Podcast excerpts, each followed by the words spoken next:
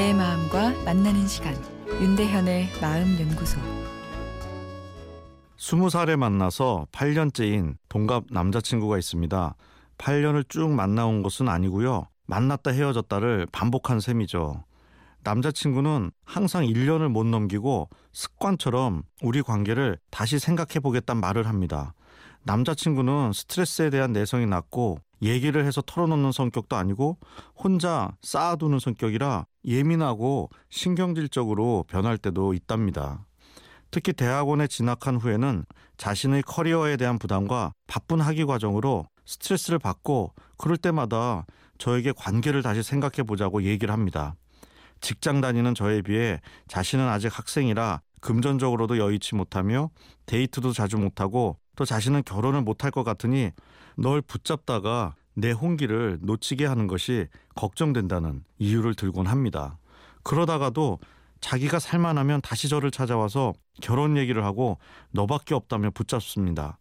남자친구는 스트레스를 저와의 관계를 통해 해소하는 것인지 자신감이 결여된 것인지 우리 관계가 그만큼 쉬운 것인지 이 친구의 심리가 궁금합니다. 또 어떻게 대응해야 해결이 가능할까요? 아마도 이 사연을 들으시는 분 열이면 아홉은 그런 남자를 왜 만나느냐 헤어져라 라는 말이 입에서 맴돌지 않을까 싶은데요. 아, 하지만 남녀 관계는 감성적인 요소가 많기에 제3자의 객관적인 눈으론 이해할 수 없는 부분이 많죠. 그럼에도 불구하고 다시 만난다는 것, 아, 그리고 문제 해결에 대해서 질문하신다는 것은 남자친구에 대한 애정이 담겨 있는 행동입니다. 분명한 결점이 있지만 동시에 사연 주신 분의 마음을 움직이는 그 무엇이 남자친구에게 있는 것이겠죠. 또 모성애가 강한 여성이면 그런 결점이 내 마음을 더 자극할 수도 있습니다.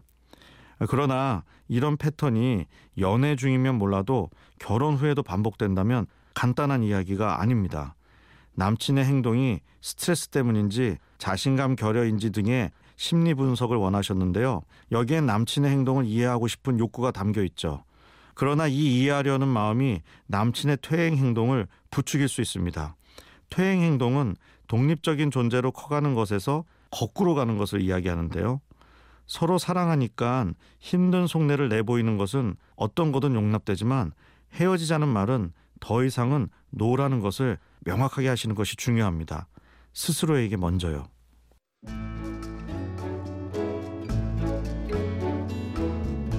윤대현의 마음연구소 지금까지 정신건강의학과 전문의 윤대현 교수였습니다.